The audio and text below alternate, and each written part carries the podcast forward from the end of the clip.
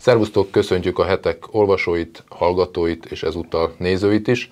Én Sebestyén István vagyok, és Kulifai Máté kollégával fogjuk egyfelől a választási eredményeket és azok utóhangját, reakcióit átbeszélni, másfelől pedig arról értekezni, hogy a magyar kormány előtt milyen kihívások állnak egyfelől a elhúzódó és mélyülő gazdasági válság tekintetében, másfelől pedig a, az uniós jogállamisági eljárás tekintetében. Vágjunk is bele, és hogyha megengeded, Máté, akkor én onnan Megengedek. kezdeném, köszönöm szépen, hogy mm, sokakkal együtt Orbán Viktor is értékelte a választási eredményeket. Ő három dolgot említett, ami mm, szerinte hozzájárult ahhoz, vagy oka volt annak, hogy ilyen nagy arányú történelminek nevezett győzelmet aratott a Fidesz-KDNP. Ezek a következők voltak. Egy, egyrészt legelőször is a magyarok békét akarnak, másodszor a magyar sikerekre hívta fel a, a figyelmet, tehát gazdasági növekedés, alacsony munkanélküliség, családtámogatások, adócsökkentés, és a, a harmadik része ennek a e, magyarázatnak az ellenzék állapotára, helyzetére vonatkozott. Ő úgy fogalmazott, hogy e, csak a hatalomért koalíció állt szemben a Fidesz-KDNP-vel, akik viszont a szív és a szenvedély e, kampányát folytatták. Mm, részben reflektálva Orbán Viktornak a okfejtésére, magyarázatára, te hogy látod, hogy mi volt mondjuk az a három ok, akkor maradjunk ennél a számnál, ami ezt az eredményt előidézte. Hát figyelj, a ellenzéki elemzők is, meg, meg kormánypárti kampánystratégiák stratégiák is mondják, hogy akkor állt legjobban a, az ellenzék, amikor az előválasztáson már Márkizaj Péter győzött. Mert akkor volt egy olyan narratíva, pont a Márkizaj Péternek a váratlan két hét alatti fordítása és, és előválasztási győzelme kapcsán, hogy a, a legnagyobb hátrányból is lehet győzni effektus, hogy őt leírták, negyedik, ötödik helyen mérték az összes közvéleménykutató, mégis nagy nehezen az első fordulóban bejutott a, a következőbe, harmadikként kiütve azt a Jakab Pétert, akit heteken keresztül első helyen mértek, mégis negyedik helyre csúszott le a, tényleges előválasztáson, és utána meg harmadik helyről annak ellenére, hogy a kőkeményen erős Dobrev Klára és Karácsony Gergely, aki hajthatatlannak bizonyult, és csak a villamos tudja őt elődni a, az indulástól, őt is legyűri.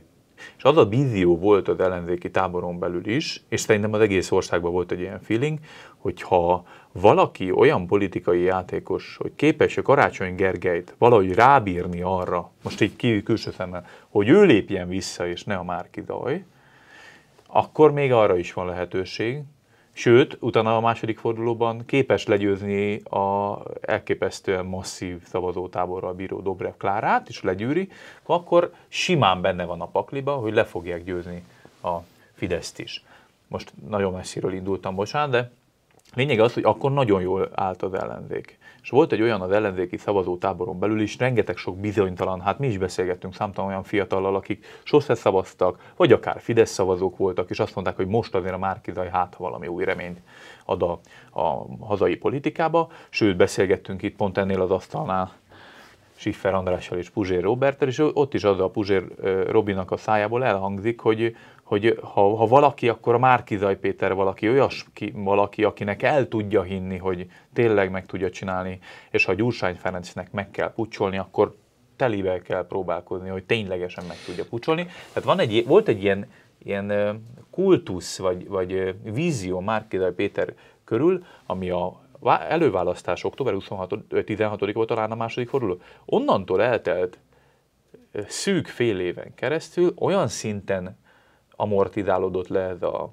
ez a nem tudom, mm, hangulat, olyan csodaváró hangulat, vagy meg tudja csinálni hangulat, hogy én azt mondom, hogy már a ukrajnai háború előtt, csak hogy reflektálják az Orbánnak ez a békét akarnak a magyarok effektusára, hogy már az ukrajnai háború előtt teljesen összeomlott az ellenzéki esély és támogatottság, meg, megrogyott az a fajta plusz lendület, ami kell egy, egy fideszes ellenszélben a győzelemhez. Hát, ne haragudj, de a plusz lendület az körülbelül december elején vagy november végén omlott össze. Tehát, hogy a, a, ahogy a, a, tehát, és ebbe, ebbe, ebbe igaza van a Jakab Péternek, meg tehát a magyarul, meg mindenkinek, hogy a, hogy a Márkizaj a kommunikációjával már elkezdte szabdalni ezt, a, ezt az előnyt. Magyarul be sem indult. Tehát igazából ugye arról beszéltünk annak idején, hogy, a, hogy, hogy, hogy mikor jönnek a következő kampány események, hogyan tudják ezt a hangulatot, ezt a hype-ot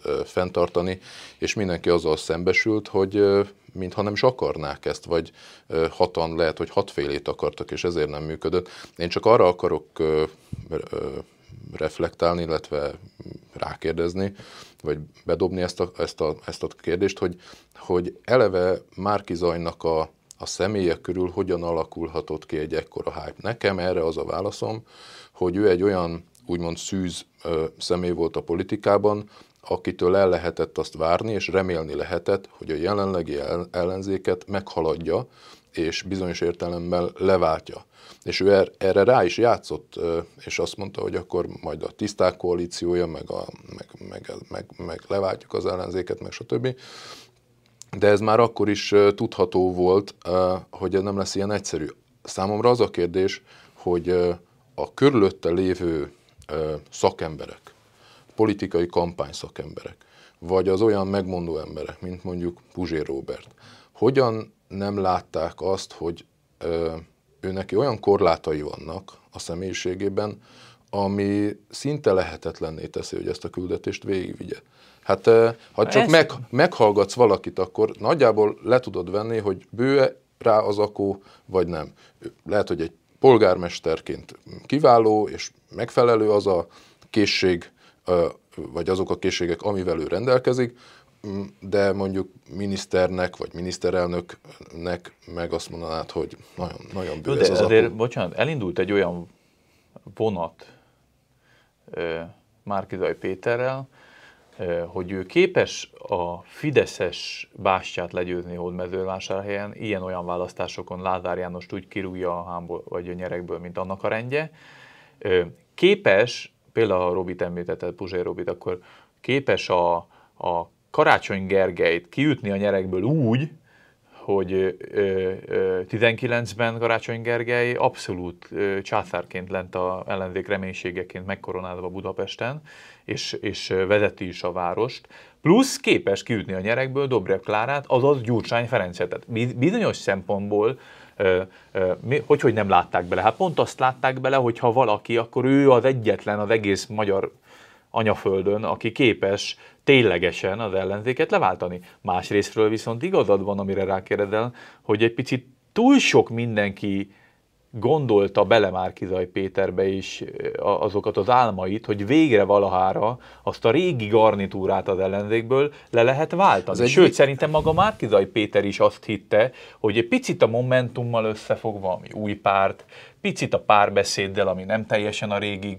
garnitúra, vagy nem, nem oda van becsatornázva teljesen, ő majd egy ilyen, ilyen belülről megújulási folyamatot tud ö, alakítani, csak az a helyzet, hogy, hogy ö, figyelmen kívül hagyták azt a, a tényt, hogy Gyurcsány Ferenc az ellenzéken a legtapasztaltabb, bizonyos szempontból a legkarizmatikusabb és a politikához legjobban ért, értő karakter, akinek a Márkizai Péter győzelme ellenére a legmasszívabb egyben tartott politikai közössége van. Ráadásul Gyurcsány Ferenc politikai teljesítménye jelzi az is, hogy a, a MSP egyik felét és a Jobbikot is olyan szinten tudta magához édesgetni, hogy azért gondoljunk bele, az MSP kvázi ős ellensége volt a DK-nak, mivel ugye volt egy szakadás, a Jobbik pedig a DK-hoz képest, ha a politikai oldalakban gondolkodunk, a túlszélen helyezkedik el. Na most Gyurcsánynak ki sikerült azt elérnie, hogy ez a két szavazótábor inkább hozzá gravitáljon, mint sem a győztes jelölthöz, aki elvileg majd a kártyákat kiosztja. Tehát ilyen szempontból szerintem egy súlyos tévedés volt mind a, az előválasztóknak a, a, az álma, vagy víziója, uh-huh. mind már Péternek szerintem a személyes meggyőződése is, hogy ezzel tudnak kalkulálni. Hogyha Gyurcsány Ferenc abban másodpercben hátra, hátrébb áll, és hátrébb ö, ö, háttérbe szorul, és átadja a gyeplőt teljesen a Márkizaj Péternek, és, és, és támogatja, amiben csak tudja, tehát alárendelődik, akkor is szerintem óriási buk az ellenzék, viszont az akkor már tényleg csak Márkizaj Péternek a mhm. felelősség lenne. Ha megengeded. Bocs, is, és erre jön rá, egyébként, amit a miniszterelnök mond, hogy a háború szempontjából az emberek teljesen átértékelték a választásuknak a súlyát, itt már nem arról volt szó, hogy szeretem Orbánt vagy nem. Itt nem arról volt szó, hogy a Fidesz ellopott-e valamit vagy sem. 60 pusztai birtok, és nem tudom, ezek a szlogenek, oktatás és egészségügy. A Covid idején még lehetett ebbe szorítani, de háború is béke esetén, amikor a nyugati pályadon látja az embereket, a, a, amikor a, az összes hírcsatorna napi 24 órában közvetíti, hogy milyen szörnyű dolog a háború, abban az esetben egy ilyen hektikusan, furcsán kommunikáló ellenzék, Persze, illetve egy stabil országvezetői image, az bizony el tud nyilvánvaló, több százezer szavazó. Nyilvánvaló, hogy itt a kompetencia a kérdés, tehát egy szavazó vagy a szavazók tömegei számára ilyenkor a legmeghatározóbb, hogy lehet, hogy nem mindenben értek egyet egy bizonyos jelöltel, de ha ő kompetensebb az ország vezetését illetően, különösen veszélyhelyzetben vagy válsághelyzetben, akkor rá fogok szavazni, hiszen ez az én érdekem. Két villámkérdést engedj meg, kérlek, hogy röviden válaszolj, tudom, hogy ez rettentően nehéz. Az egyik, hogy hova tűnt az a 800-900 ezer szavazó, amely az ellenzéki táborra most nem szavazott? Nagyon sok fele tűnt. Az egyik része az szerintem elbizonytalanodott abba, hogy egy ilyen sokszínű ellenzékre akar szavazni, és egyáltalán nem is ment el szavazni, szerintem. A, egy jelentős része az olyan jobbik szavazó, aki még a vonaféle mácukisodó, néppártosodó, de de erőteljesen radikális és kormányváltani képes ö, ö, jobbikra szavazott, és volt benne egy ilyen jobboldali érzelmiség. Na most ők, őket ugye Jakab Péter Parizer kampánya és, és magánéleti zűrjei és, és, és Gyurcsányhoz való dörgülőzése az nagyon elriasztott, és át, átnyargalt egy az egyben a mi hazánkhoz, illetve a Fideszhez. Illetve hát szerintem Szerintem bizonyos szempontból, mondom, egy ilyen összeomlás kategória van, hogy felszívottak más, más pártokba is, uh-huh. akár inkább átszavaztak máshol. Az előválasztási rendszer mint olyan megbukott? Ez egy nehezebb kérdés, mert, mert részben igen, de részben szerintem nem az előválasztási rendszer a hibás önmagában, hanem inkább az összefogásnak az illúziója. Tehát ugye volt az összefogásnak egy olyan ö, ö, feelingje, hogy bárki csak ne Orbán koalíciót, és erre utal egyébként az Orbán is, hogy, hogy hatalom ér mindent, és akkor a fasisztáktól a kommunistákig mindenki megmaradhat olyannak, amilyen csak legyünk együtt, hogy mi legyünk, kerüljünk a hatalomba. És szerintem volt egy ilyen hazugsága az összefogásnak, hogy, hogy képesek vagyunk együtt dolgozni, és összehangolni mindent, és, és sokkal jobb vezetést fogunk garantálni az embereknek, és sokkal jobb országot, mint, mint Orbán az egy pártjával. Mert már most a választások másnapján látszott az, hogy már szét darabokra hullik, úgymond retorikájába, hiába mondják, hogy együtt maradnak, de itt azért olyan feszültségek húzódnak meg a háttérbe, ami simán egyébként egy koalíciós válságot eredményezne pár hónapon belül, hogyha ők jelenték volna a választást. Tehát a, a stab, az, hogy ők stabil, életképes, hatékony országvezetést tudnak csinálni, az már azonnal megdőlt, és én szerintem ezt előre is látták a szavazók. De nem tudom, te egyébként te hogy látod, hogy, hogy az előválasztáson... Ugye a papíron ez működik, meg a matematika az papíron levezethető, de kiderült, hogy a valóság ezt felülírja. Olyan távolságok vannak az egyes ellenzéki politikai pártok között, ami nem át, áthidalható. És a szavazók és, között is. És az, hát ilyen értelemben, vagy e, ebből következően a szavazók között is. És erre jött rá az, hogy Márkizaj Péter meghekkelte tulajdonképpen ezt a előválasztást, és az a Márkizai Péter, akiről aztán kiderült, hogy egy megyei jogú várost kiválóan tud vezetni, vagy hát nem tudom pontosan, hogy vezet, de minden esetre a győzelmei mag, magáért beszélnek, viszont az emberek egyáltalán nem gondolják, hogy ő kompetens lenne az ország vezetését illetően. Nem, ugye iszonyú sokat beszélt a kampány során, és nem volt úgy felépítve hát a, a, a, a kommunikációs a, de, Máté, ebben azért nem menjünk bele, mert a, egyrészt ez részben ez már a, a múlt, nyilván vannak tanulságai, de ha most elkezdjük azokat a hibákat elemezni, amik, amiket ő elkövetett, akkor itt ülünk évfélig. Ja. Egyetlen egy mondatba csak. A Orbán Viktor a mai napig a legtöbb beszédét az jól előre megírja, rövid, tömör, van benne egy-két csattanó, és jól átgondoltan, gondolom a csapata meg a kampánystábja, hogy milyen kifejezéseken dobjon be. Ehelyett Márkizaj Péter szerintem naponta 16 órát kommunikált, ami éppen fejbe jött. És ebbe azért akkora a hibázási lehetőség, hogyha ugyanezt megcsinálta volna Orbán Viktor, akkor őnek is lett volna Persze, hát ez, kijelentéseit. És ez, ez, ez viszont csak egy szintlap megjegyzés. Ez egy tanulság azoknak, akik szeretnek sokat beszélni, Máté. Csak mondom. Sok hibát vétettem az elmúlt rövid időben? Próbáltam Úgyis majd egy... a, kommentelők majd beírják, hogy ebben így sikatod már. Ezt majd kivághatod, amikor nem figyelek oda. Na, ezt csak azért mondtam, hogy földobjam egy kicsit a hangulatot. Mert rettenetesen rossz a hangulatunk. Na, lépjünk tovább, ugye történelmi győzelmet aratott a Fidesz-KDNP az eddigi kétharmadokat is megfejelve szerzett kétharmadot. Viszont egy olyan időszak elé nézünk, amiben már részbe bele is léptünk, ami elhúzódó és mélyülő gazdasági válsággal fenyeget. Ráadásul Orbán Viktor mellől, meg a magyar kormány mellől, mintha a szövetségesei eltávolodtak volna. Az persze egy másik kérdés, hogy ez mennyire szól kifelé ez a fajta kommunikáció mondjuk a lengyelek részéről, de ebben most én nem mennék bele.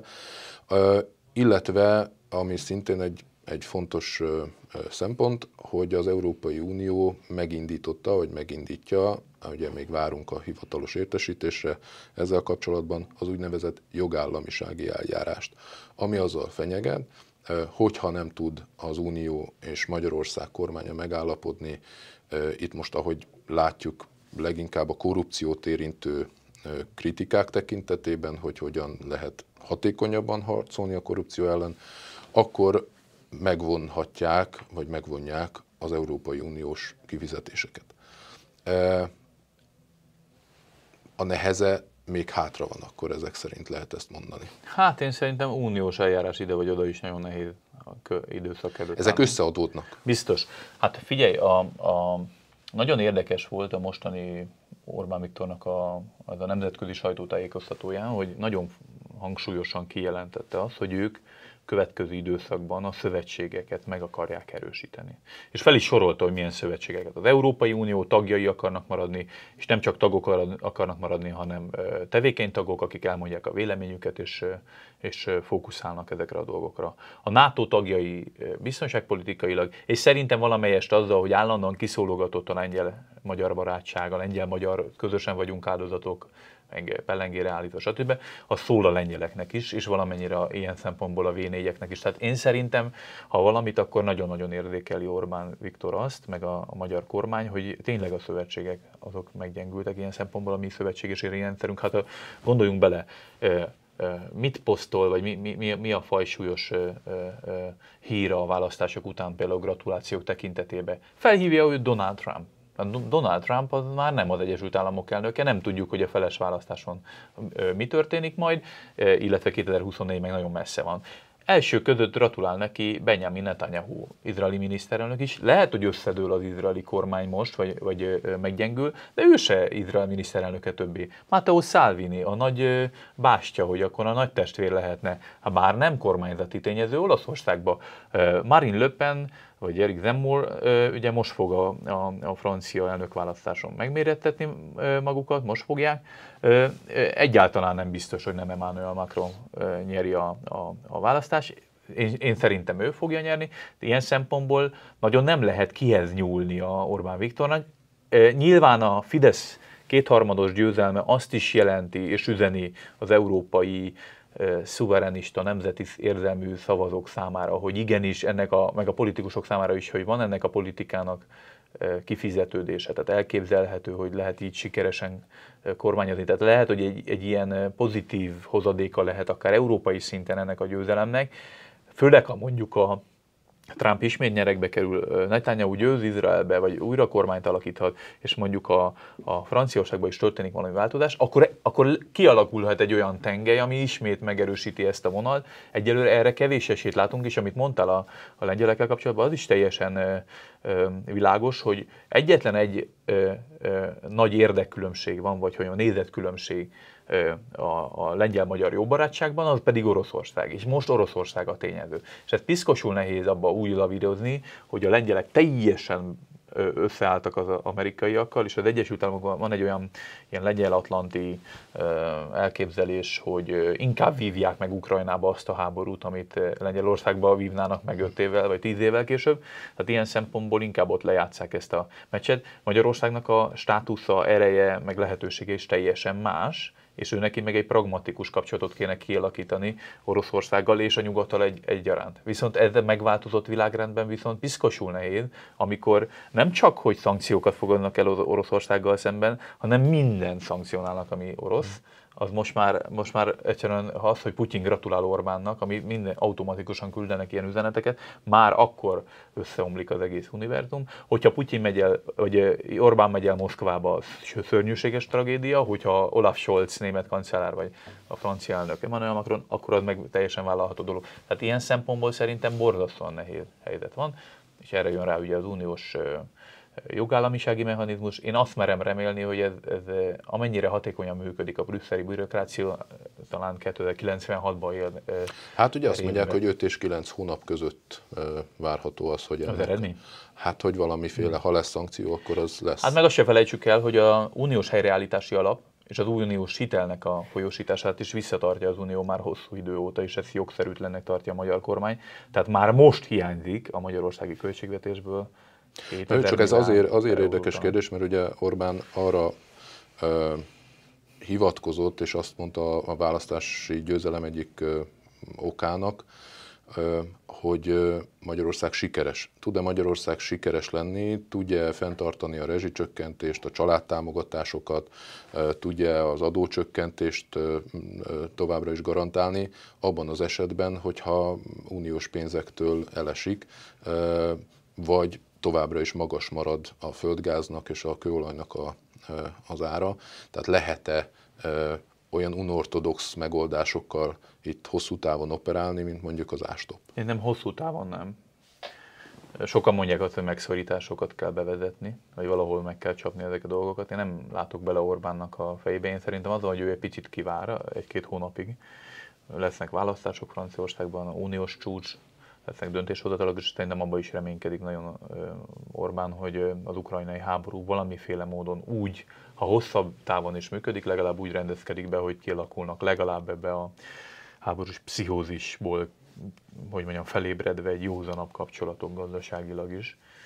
És, és nem tudom, hogy ez hogy, hogy, hogy lehet kibekelni, de de uniós szempontból, ha nem érkezik egyáltalán uniós pénz megtámogatás és ilyen gazdasági nehézség, az, az biztos, hogy nem fenntartható hosszú távon. Hát infláció, eleve az, hogy jogállamisági eljárás van, az a forintot kilőtte az egekbe megint, tehát ez eleve sebezhető a magyar valuta, a menekült válság szintén egy, egy nehézséget fog eredményezni, hogy itt van nálunk egy csomó ukrán menekült, akik, hogyha letelik a három hónap, elméletileg nekik dolgozniuk kell igen. mert a munkanélküli járadék azért 600 ezer ember esetében, vagy még többen azért az, az, az, az elviselhetetlenül nagy, és már így is egyébként a költségvetési hiány az, ez óriásira nőtt a, a választások előtti különböző osztogatások, béremelések, nyugdíjemelések miatt. Tehát biztos, hogy gazdaságilag nagyon-nagyon nehéz helyzet állt elő, amit meg kell valahogy tudni oldani. Hogyha sikerül az Unióval akár az ajtók zárt ajtók mögött szivár füstös szobákba valahogy egy, egy, egy kézbeütést, tenyérbe csapást kivitelezni, akkor, akkor lehet, és ha valakiből kinézem, akkor Orbánból kinézem, hogy ez, ez kibekkeli, mert, mert azért nem véletlen, hogy a Emmanuel Macron és Orbán Viktor között is van egy világnézettől függetlenül egy pragmatikus kapcsolat, A németekkel most annyira nincsen szerintem, de azért ott is a gazdasági szereplőkkel komoly a viszony. Tehát el tudom képzelni így, hogy egy picit kavalkád van most az európai politikában, de egy kicsit lecsillapodik, akkor lehet olyan alkukat kötni, uh-huh. nem tudom, hogy minek az árán, ami a magyar gazdaságot még tudja erre az erős pályára állítani. Az biztos, hogy abba igaza van a, a Orbánnak, ez volt a második pontja, hogy, hogy tényleg gazdaságilag, hála Istennek egy, egy erősebb állapotba várja ezt a, ezt a recessziót az ország, mint ami, ami automatikusan jött volna a Covid után. Térjünk még egy kicsit vissza a, a választásokra, illetve a népszavazásra, a gyermekvédelmi népszavazásra. Mit gondolsz, hogy lehet-e sikernek elkönyvelni ezt a népszavazást annak ellenére, hogy ugye nem érte el a szavazásra jogosultak 50%-os arányát az a, azoknak a népszavazási éveknek a száma, amire érvényes szavazatot adtak le. Persze, persze, hogy lehet sikeresnek értékelni. Fennem volt egy olyan önbecsapás sokakban, vagy hogy mondjam, egy, egy alaptalan várakozás, hogy mivel a választások napjára van kitűzve a népszavazás, mivel valószínűleg nagyon sokan mennek el választani, ezért sokan fognak népszavazni, és ezért szinte biztosan most, ha valamikor, akkor most biztosan érvényes lesz a népszavazás. Gondoljunk bele, a, a választásra elment, a választásra jogosultaknak a hajna 70%-a. Most ebből a 70 nem is tudom, 5,8 millió, mert nem tudom pontosan mennyi, de, de sok, és igazából egy 4,1 millió nyi érvényes szavazatot kellett volna mhm. elérni. Tehát elméletileg teljesen joggal várhatta a sok ember, hogy ez majd automatikusan érvényes lesz ez a népszavazás. De azt nem vette figyelembe senki, hogy ez a népszavazás, ez nem csak egy társadalmi kérdés, hanem fajsúlyosan politikai kérdés is, mivel a Fidesz részről is gondolhatták sokan azt, hogy, és joggal gondolhatták, hogy ez egy politikai eszköz is, családvédelem, LMBT propaganda ellenes narratíva, hogy ilyen szempontból meghúz egy olyan témát, amiben különbözik az ellenzéktől, viszont társadalmi többséget élvez. Illetve az ellenzék pedig megtalálta magának azt az ösvényt ebben a népszavazásban, amivel ki tudja fejezni a Fidesz ellenes politikai álláspontját. Nyilván igennel nem szavazhatott arra, hogy de igenis műtsék át az obodásokat, most csak a közhelyet visszhangozom, hanem kitalálta azt, hogy azt mondja, hogy jó ide buta eszközed a, a Fidesz részéről, mennyire alattomos, hogy ezzel operálnak, és hogy Zsák utcába akarják berángatni az ellenzéket. Nem, nem hagyjuk, akkor tessék. És, és egy, volt egy ilyen, ilyen, hogy mondjam, egy ilyen magával rántó protest hangulata is, hogy mindenki színes szerudákkal érkezett a szavazó urnákba, és feltartotta a sort, mert éppen ott akarta a élete nagy művét rápingálni erre a ö, ö, szavazólapra. Tehát bizonyos szempontból szerintem nem, volt, nem mértük föl, a külső közvélemény nem vérte föl előre, hogy itt egy ugyanolyan szavazás történik, mint az országgyűlési választásokon, ugyanis nagyjából a párt vonalak mentén megvannak a narratívák. De én szerintem azért sikeres ez a népszavazás, mert bár azt mondtam az előbb, hogy a pártvonalak mentén megvolt a törés, hogy ki hogyan szavaz majd, érvénytelen akkor ellenzéki, igen, akkor nem vagy normális, és hogyha nem, akkor pedig fideszes vagy mi hazánkos vagy. De a, a, a, ha ezt így ilyen választási arányszámba rakom, és azt mondom, hogy a Fidesz holdról is látható földrengésszerű győzelmet aratott az országgyűlési választáson, akkor ezt még a tejúton kívülről is látják ezt a fajta győzelmet a népszavazáson, ugyanis a nemeknek az aránya az igenekkel és az érvénytelen szavazatokkal szemben jócskán több, mint a Fidesznek és a mi hazánknak a listás eredménye együttvéve. Csak hogy számszerűsítsem. Ha összeadom a Fidesz listás szavazatait és a mi hazánk listás szavazatait, akik igazából egyetértettek ebbe a kérdésbe, az olyan 3 millió 50 ezer körüli szavazat. A nem szavazatok aránya pedig 3 millió 300 ezeren és túl van. Tehát van körülbelül 300 ezer olyan szavazó, aki ellenzéki pártra, illetve nem mi hazánkos, hanem baloldali liberális ellenzéki pártra szavazott, viszont egyetért a kormányjal gyermekvédelmi ügybe. Sőt, szerintem még több is, mert egyáltalán nem biztos, hogy az összes mi hazánkos és az összes fidetes felvette az ívet, az összes falu, összes e, utcájának a, a végén mindenki népszavazni akarta, tehát valószínűleg nem vette föl mindenki, vagy lehet, hogy nem is úgy szavaztak, lehet, hogy sok fideszes érvénytelenül szavazott, ez is benne van a pakliba. Tehát én, ha én becsülnék, de nem vagyok elemző, egy félmilliónyi ember biztos van az országban, aki semmi pénzért nem szavazna le se a Fideszre, se a mi hazánkra, de LMBT ügyben egyetért azzal a, a narratívával, hogy meg kell védeni a propagandától a gyerekeket. Hm. Tehát én szerintem ez egy sikeres ö, szavazás. Ennek a célja nem az volt ennek a szavazásnak, hogy legyen érvényes. Ennek az az volt a célja, hogy amikor Orbán Viktor oda megy az uniós csúcsra, és azt mondja az uniós tagállamok vezetőinek, hogy LMBT ügyben miért nem hajlandó követni az uniós narratívát, akkor azt tudja mondani, hogy A. Demokráciával megszavaztak kétharmaddal. B. Mi vagyunk az egyetlenek, akik megkérdeztük az embereket egy népszavazás keretében, hogy mit gondolnak erről a kérdésről. C. Ezen a népszavazáson 3 millió 300 ezer ember a szavazáson résztvevők 66%-a, tehát az ország kétharmada, mert tekintsük ezt reprezentatívnak, egy irányba szavazott, és nemet mondott erre. Nem tehetek mást, mondja Orbán Viktor, meg nem is akar más tenni, mint hogy ezt a választói akaratot követi. Tiszta sor. Ez siker? Mm, mit gondolsz azokról a véleményekről, amelyek azt mondják, hogy itt megvezetett propaganda által megtévesztett kormánypárti szavazókról van szó, és B kérdés, vagy alkérdés, Mit szólsz ahhoz a jelenséghez, hogy már lassan mindenki külföldre akar költözni, aki elszomorodott amiatt, hogy nem az ellenzék győzött? Mindig eljátszák, állandóan eljátszák ezt. A Egyesült Államokban is ennek divatja van, hogy ha nem győzünk, kiköltözök Kanadába. És akkor ilyenkor mindig a győztes félnek az influencerei kiposztolják újra, hogy na tessék akkor költözni, az emberek jelentős többsége nem költözik el.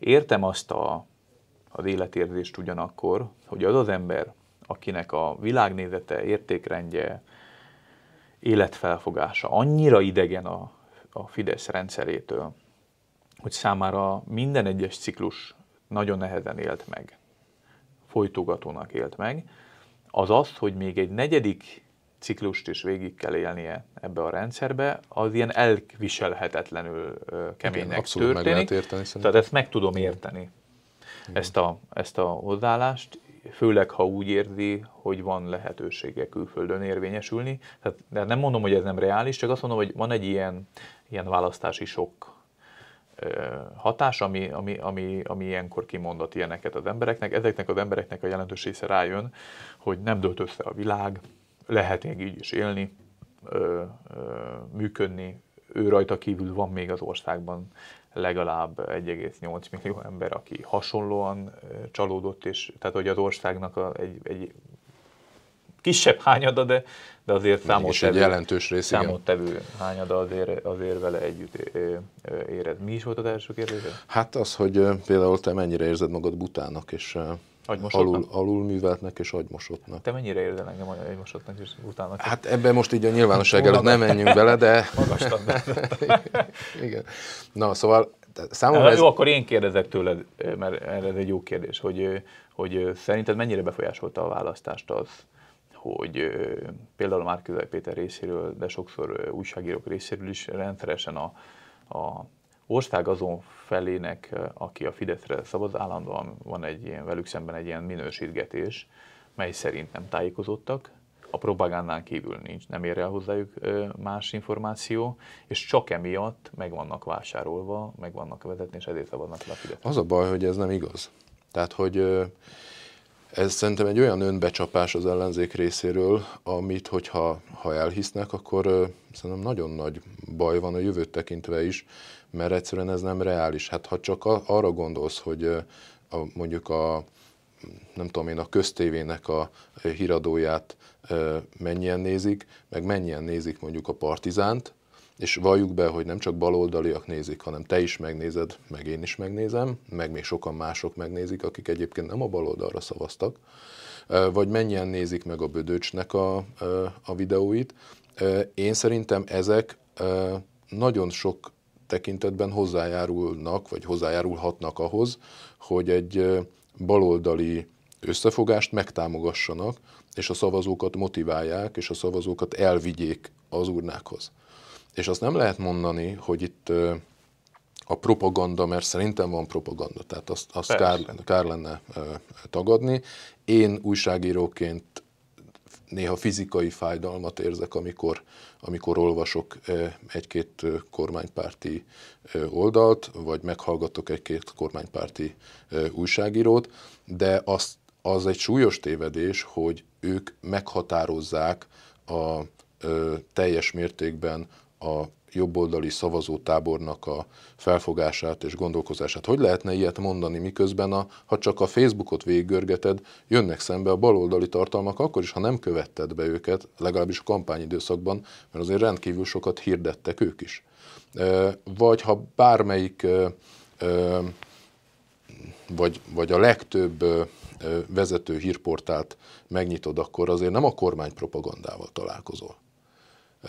Tehát itt, itt tehát egy... nézettség, televíziós nézettség, YouTube nézettség és online kattintás tekintetében még mindig többség van a, a baloldali liberális vagy nem, nem kormánypárti tartalmakkal kapcsolatban, ami nyilván egyébként nem azért van, mert hát nyilván valamiféle bizonyítékot kiállít a kormánypárti sajtótartalmakról is, Igen. mert valamiért nem annyira mainstream és nem annyira népszerű, lehetne ebbe sokkal jobban javítani a másik oldalnak is mert nyilván a világpénzét beleülik az egyikbe, a másikba egy picit kevesebb világpénzét. Ilyen szempontból tényleg teljesen egyetértek. Egyébként... Tehát, tehát azok ut- ezek után azt mondani, hogy, hogy, hogy a propaganda kimosta az embereknek a, az agyát, szóval az a helyzet, hogy, hogy nem lehet szerintem a valósággal teljesen szembe menni egy olyan világban, ahol van internet. Mert egyből ki fog derülni. Hát meg van józanész. Mert azért, jó, a józan... Van, van egy, tehát hogy az a baj, hogy most csak arra akarom rá felhívni a figyelmet, hogy a nagykorúton belüli rendkívül magasan iskolázott és három nyelven beszélő csúcsértelmiségi sokkal értékesebb ennek a narratívának a szemében, mint mondjuk aki a világ életében ledolgozott a földeken, és, és becsülettel megkereste a kenyerét, és hóban fagyban csinálja a munkáját, és vállal a gyereket, és tisztelt családot nevel, de mondjuk magyaron kívül nem beszél más nyelvet, és ugye őt a tanulatlan hülye parasztnak hívja. De a, a társadalomnak mindkettő része, és egyáltalán nem mondanám azt, hogy az egyik értékesebb része, mint a másik, sőt, azt sem biztosan állítanám, hogy sokkal, de sokkal befolyásolhatóbb minden esetben az a társadalmi réteg. Nyilván kiszolgáltatottabb, igen, tájékozottság szempontjából könnyebben megvedethető. Bizonyos szempontból igen, de jelen helyzetben az a tény, hogy ez a csúcsértelmiségi, balos fővárosi csúcsértelmiségi réteg negyedik választás óta se tanul abból, hogy a választás bizony a kisközségekbe kéne megnyerni, és vidéken kéne megnyerni, és el kellene kezdeni dolgozni, nem minősítgetni. Először is le hanem, kéne menni oda. Hanem üzenetet adni nekik is, ami az ő életükre vonatkozó üzenet. Ha ők ezt nem tudják felfogni, akkor egyáltalán nem vagyok biztos benne, hogy ők kevésbé bugyuták és ostobák, mint az, aki ott lehet. Ez teljesen, ez a teljesen egyetértek, de szerintem először nem üzenetet kell nekik mondani, először meg kell őket érteni, tehát oda kell menni, biztos. és beszélgetni kell velük, mert eh, ha nem értesz meg valakit, azzal nem tudsz beszélgetni. Akkor tudsz valakinek üzenni, hogyha először megérted az ő álláspontját. Igen. Az szerintem egy ember-ember közti kommunikáció, tehát egy négy szem közti kommunikációban is egy súlyos hiba, hogyha úgy valaki, akar valaki kommunikálni, vagy meggyőzni a másikat, hogy egyébként nem érti meg az álláspontját és az ő gondolkozásmódját. Igen, csak, csak e, e, szerintem abba a csapdába beleesünk, hogy oda küldjünk le embert, hogy megértse. Én szerintem itt már az van, hogy itt a folyamokon valaki, aki a faluban él, és hallgatnak rá az emberek, őket kell, meg, aki tényleg ott él is érti őket, őket kell csoportba tömöríteni. Nem, én arra gondolok, Tehát Máté... szempontból ez egy hálózatiság is, Igen, a, de... hogy, hogy ne az legyen, hogy oda delegálva vagyunk, és akkor ott szórólapozunk kampányidőszakonként pár hetet, és akkor hú, én láttam és beszélgettem Marika ne, nénivel, nem erre hanem ott is kell élnie, és, Persze. és én, én nem erre gondoltam, én, én vidéken élek, tehát nagyon... Köszönöm. Tehát nagyon tiszt, tisztában vagyok azzal, hogy mekkora a szakadék egy ö, vidéki kétkezi munkásnak a gondolkozása, világa között, meg a között, ami a körúton belül zajlik Biztos. Budapesten. És ezt a kettőt nem lehet úgy hát, áthidalni, hogy, hogy valaki lemegy egy kam- kampányidőszakba, és ott Igen. tart valami Igen. előadást, hanem példa, csak egy példát mondok, baloldali vagy ellenzéki érzületű újságíróknak nem úgy kellene lemenni vidéki településekre, hogy eleve oda megyünk és kiröhögjük őket. Tehát eleve azzal a előítélettel megyünk, és azt igazoljuk egy riport során, hogy na ezek buták. buták nem hogy buták, hanem elmebetegek. Ja. Tehát ezt nem lehet megcsinálni, mert akkor magunkat, vagy ők magukat csapják be.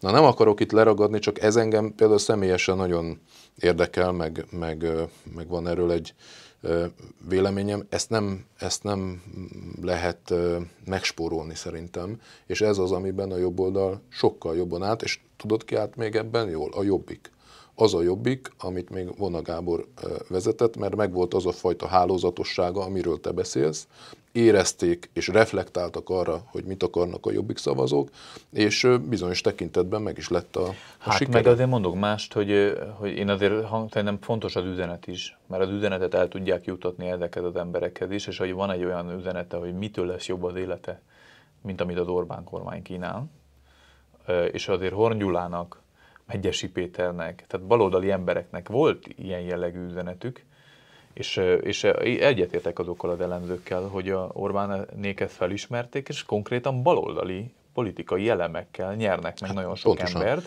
hát és nyilván, ha erre van szükségük az emberek, akkor nem kell úgymond a jobb oldalisághoz ragaszkodni, hát magyar érdek van, nem jobb és baloldal, tehát ilyen szempontból igen, van munkája, igen meg tud élni? Igen. A családjait meg tudja védeni? És tud Meleg otthonban adni? lakik? Meleg otthonban lakik? Igen. Nincs háború az országban? Igen. Nincsen migránsok az országban, akik mondjuk kirabolják a határ mentén, vagy nem tudom. Tehát, hogy ilyen jel- van béke, van biztonság, és meg tud élni. És tudom, hogy iszonyú nyomor van egy-egy helyen az országban, és milyen társadalmi, szociális elképesztő állapotok vannak, amiket az kormánynak súlyos felelősség, hogy miért, miért nem számolt föl.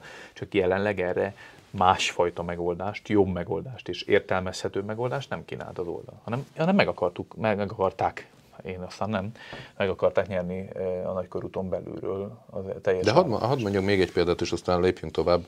Nagykörút uh, ha még van, van, van idő, de, de mondtad, hogy, hogy vannak még nyomorban élő emberek, kétségtelenül így van. Az is igaz, hogy ebben azért már történt egy elmozdulás, az, hogy például a közmunkát a kormány bevezette, ezt ugye az ellenzéki oldalról ö, ostorozták Igen, ezt a megoldást. Mai úgy, úgy ostorozták és ostorozzák, hogy ez egyébként egy baloldali ö, találmány. Tehát én még nagyon jól emlékszem, én magam interjúztam Szűcs Erika munkaügyi miniszterrel annak idején, aki elmagyarázta, hogy miért előnyös a közmunka. És ők el is kezdték ezt megvalósítani, és amit mondasz, az tényleg így van. Orbán Viktor csomó baloldali jellegű politikai megoldást, meg gazdasági megoldást beleépített a, uh, gyak, a politikai gyakorlatba. A, egy, egyik ilyen az a közmunka. Igen. Na most hogy lehetséges az, hogy amit egyszer már baloldalon uh, kielemeztek és arra jutottak, hogy ez jó, és ez hasznos, azt, ha a Fidesz csinálja meg, akkor mégse jó.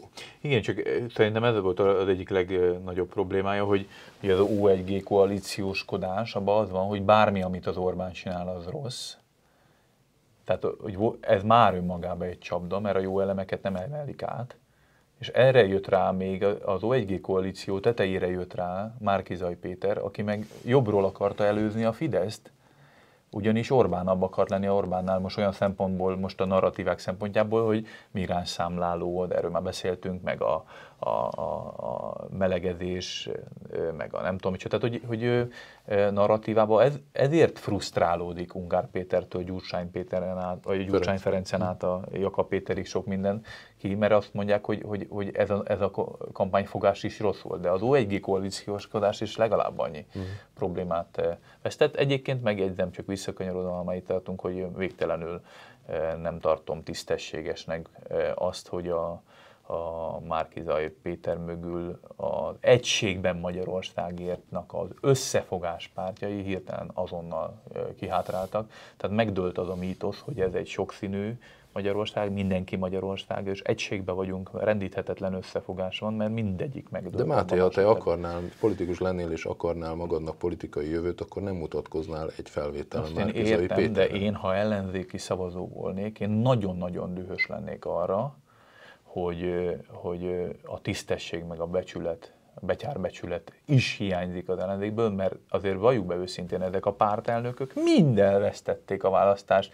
A Márgizai Péter most életébe vesztette el választást. Ezek az emberek már negyedjére buktatják meg az ellenzéki reményeket. Igen, csak mivel Tehát nem az ellenzéki szavazóknak kéne őket leváltani, ha tudnák, csak nem tudnak, mert ők arra szavaznak, amilyen kínálatot eléjük tárnak. Igen, nem tud mit csak csinálni. te nem voltál, ha ellenzéki pártvezető volnál, akkor úgy gondolkoznál, hogy nem te voltál az első számú vezető Mindig, ebben. Nyilván. Ezért én jobban neked... tisztelem azt, aki azt mondja, hogy lemond és befejezi a politikai pályafutását, az nekem azt mondom, hogy ez egy korrekt dolog. Na jó, mivel elment az idő, mert rettenetesen sokat beszéltél, ezért... Sok már csak, hibával. Azt nem mondtam. De nem baj, majd a nézők szavaznak, hogy akkor nem fogják megosztani. Lehetne ilyen szavazást csinálni, hogy ki volt jobb, hogy te voltál jobb, vagy én voltam jobb. Te nagyon jó voltál. Te is. Jó megfontoltad kérdezni, ezért igazából a választást te nyerted. Na, még egy témára talán van idő, röviden. Azt a, az ellenzéknek a jövője. Te milyen uh, szkenáriót tudsz elképzelni, vagy szkenáriókat, forgatókönyveket uh, azzal kapcsolatban, hogy az ellenzéki milyen stratégiákat követhet a következő négy évben? Milyen szkenáriót? 4 5 2026-ban. Nem, erre gondolok. Viccelek. De, de olyan szempontból azért, azért ö, drámai még inkább a helyzet, mint ami az előző ciklus vége fele volt ezzel az összefogósdival, mert ö, az egyetlen életképes politikai erő az a demokratikus koalíció maradt az ellenzéki oldalon, Gyurcsány Ferenc masszív vezetésével.